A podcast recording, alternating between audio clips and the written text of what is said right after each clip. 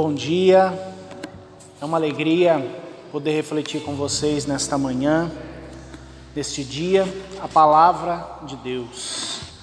Meu nome é Ataíde, eu faço parte da comunidade Teotocos, Casa de Formação Nossa Senhora de Guadalupe, e hoje nós estamos aqui para dar sequência à série de reflexões sobre a palavra de Deus. Nesse tempo de de pandemia, nesse tempo de, de quarentena, onde tantas notícias ruins nos é apresentada, a palavra de Deus é a boa nova, é a boa notícia que vem acalmar o meu coração, que vem acalmar o seu coração, que vem trazer esperança para cada um de nós. Então você que está tendo acesso a esse vídeo, seja muito bem-vindo. Que a palavra de Deus possa alcançar o seu coração nesse dia, que o Espírito Santo possa mesmo preencher o seu coração e a sua alma. O tema que nós vamos refletir nessa manhã, nesse dia de hoje, é sobre a parousia. O que é a parousia? É a segunda vinda do nosso Senhor Jesus Cristo. Essa é uma certeza de fé. Cristo que se encarnou, Deus se fez homem e veio morar e veio habitar no meio de nós. Deu a vida por cada um de nós. Morreu, ressuscitou, está à direita do Pai. Mas nós sabemos, nós acreditamos que ele voltará, que ele virá uma segunda vez. E o texto que nós vamos refletir nessa manhã, nesse dia, para poder, poder embasar tudo que nós vamos conversar, encontra-se em Apocalipse, no capítulo 22, a partir do versículo 17. Apocalipse, capítulo 22, a partir do versículo 17. O texto fala assim: O Espírito e a esposa dizem: Vem. E quem ouve também diga: Vem. Quem tem sede, venha, e quem quiser, receba gratuitamente a água da vida. A todo que ouve as palavras da profecia desse livro, vai aqui o meu testemunho. Se alguém lhe acrescentar qualquer coisa, Deus lhe acrescentará as pragas que estão aqui descritas. E se alguém retirar algo das palavras do livro desta profecia, Deus lhe retirará sua parte da árvore da vida e da cidade santa, descritas neste livro. Aquele que dá testemunho destas coisas diz: Sim, eu venho em breve. Amém. Vem, Senhor Jesus. A palavra de Deus nos afirma que o Senhor voltará. Isto é uma verdade para nós, nós acreditamos nisso.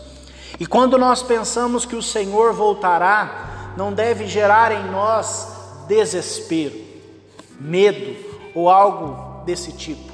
Mas a primeira coisa que deve gerar em nós quando nós ouvimos esta reflexão que o Senhor voltará, deve gerar em nós o senso que tudo é provisório.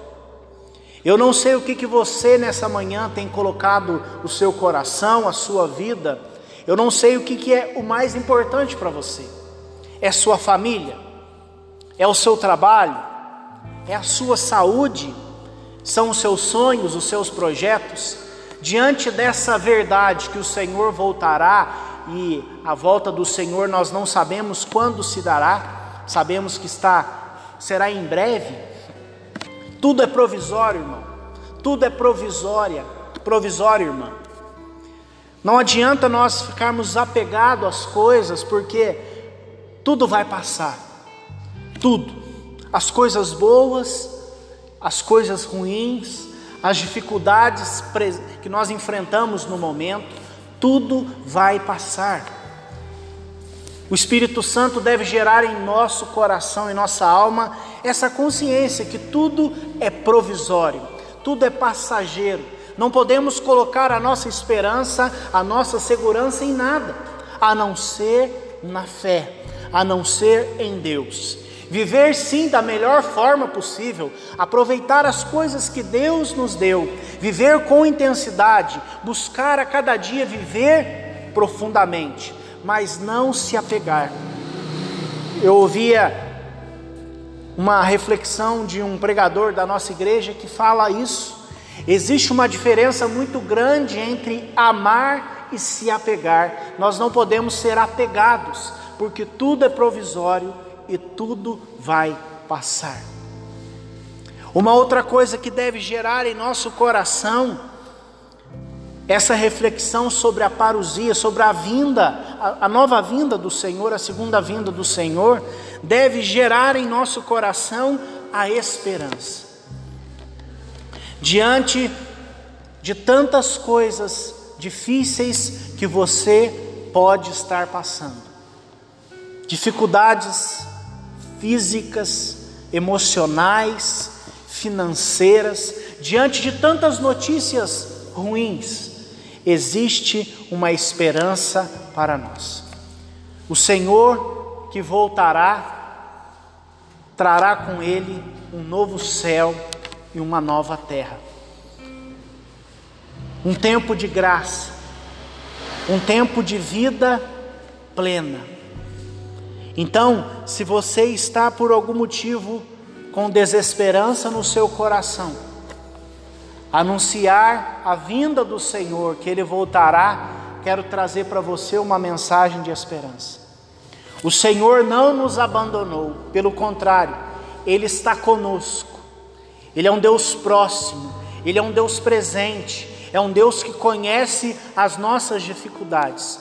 E a vinda do Senhor vem trazer para nós esta esperança que o dia de amanhã, o futuro, Deus reserva algo bom para mim e para você, querido irmão, querida irmã. E uma outra coisa que deve gerar em nosso coração esse tema sobre a vinda do Senhor é o senso de urgência. Nós temos urgência, irmão. Temos urgência em anunciar a palavra de Deus. Todos têm direito de ouvir que existe uma esperança, que existe uma solução, que nem tudo está perdido, que nem tudo está acabado. Todos têm direito de ouvir que existe um sentido para a nossa vida e que o sentido se chama Jesus. Todos têm direito de ouvir esta boa nova, o anúncio do Evangelho. E às vezes a gente fica perdendo tempo com tantas coisas, deixa o Espírito Santo também gerar no seu coração esse sentimento de urgência. Você que é um escolhido para poder também, com a sua vida, no seu trabalho, na sua família, na sua missão, anunciar a boa nova. Existe uma urgência de anunciar o reino de Deus. E existe também uma urgência da gente viver de forma intensa tudo que Deus sonha para nós. Viver bem, viver bem como marido, viver bem como profissional, como filho, como cristão. Nós não sabemos o dia de amanhã, nós não sabemos como será o nosso dia de amanhã, nós não sabemos como será daqui a cinco minutos, daqui a dez minutos, nós não sabemos quando o Senhor voltará, mas deve gerar em nós a urgência. A urgência de voltar para o Senhor, a urgência de viver com intensidade a nossa vida, a urgência de anunciar o Evangelho, a urgência de mudar a nossa vida. Como deve ser então, irmãos, diante dessa palavra, a atitude daqueles que aguardam a vinda do Senhor? A palavra de Deus fala para nós que o Senhor virá como um ladrão. Se o dono da casa soubesse quando o ladrão ia chegar, ele iria preparar a casa, ele iria proteger a sua casa. Nós não sabemos quando o Senhor vai voltar. O que nos resta, irmãos, diante dessa certeza, não sabemos quando será, mas é uma certeza. Duas atitudes que deve fazer parte da nossa vida. A primeira atitude é a vigilância. Olhar para a nossa vida, olhar para a sua vida e vigiar como está a nossa vida, irmão. Como está a sua vida? Você que está me ouvindo neste dia, neste vídeo. Eu ouvi uma coisa durante esta pandemia que ficou muito no meu coração. A gente gasta tempo organizando tantas coisas quando a gente tem muito tempo. A gente arruma o guarda-roupa, lava o sapato, organiza a casa, organiza tantas coisas, os livros. É a hora também de nós organizarmos a nossa casa, o nosso coração, a nossa caminhada, a nossa vida de fé. Organize a sua casa, irmão, organize seu coração, volte seu coração para Deus. Vigilância, vigiar sobre a nossa vida, como está a nossa vida, como está a sua vida. Vigie, reflita na sua vida, quais caminhos você tem trilhado, quais caminhos você tem seguido, e volte o seu coração para o Senhor. Não deixe para amanhã, volte hoje. Hoje Ele está de braços abertos. A palavra do Senhor fala: buscai ao Senhor enquanto Ele se deixe encontrar, procurai o Senhor enquanto Ele está perto, e Ele está perto, Ele se deixa encontrar. Vamos aproveitar a oportunidade para voltar para o Senhor. E vigiando, a nossa segunda atitude deve ser a oração. A oração, irmão. O céu não está fechado. Se existe tantas coisas fechadas nessa tempo de pandemia, de quarentena, o céu está aberto. Deus escuta a nossa oração, Deus escuta a sua oração. E às vezes você está orando e não está aparentemente sentindo nada. Às vezes você está orando e aparentemente não está tendo resposta. Eu quero falar em nome de Jesus para você: permaneça orando, permaneça clamando, permaneça colocando a sua vida nas mãos de Deus. Deus escuta a nossa oração e a oração pode mudar a nossa vida, a nossa história, a nossa família, o nosso futuro. A oração pode transformar qualquer realidade. Por isso, diante desse texto, desse tema sobre a parousia, sobre a vinda do Senhor, a nossa atitude deve ser a vigilância e a oração.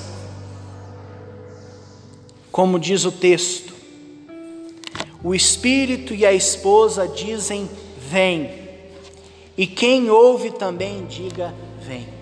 Eu e você devemos estar bem preparados, ansiosos, aguardando o encontro com o noivo o encontro com Jesus Cristo. Isso deve ser para nós motivo de alegria, isso deve ser motivo para nós de esperança.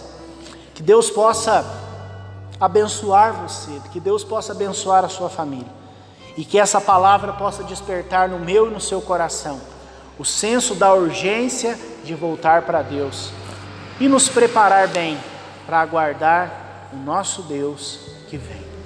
Que Jesus possa te abençoar, que você possa continuar nos acompanhando pelos meios de comunicação. Que Deus abençoe você e a sua família e que Nossa Senhora de Guadalupe possa continuar intercedendo por nós. Louvado seja nosso Senhor Jesus Cristo, para sempre seja louvado.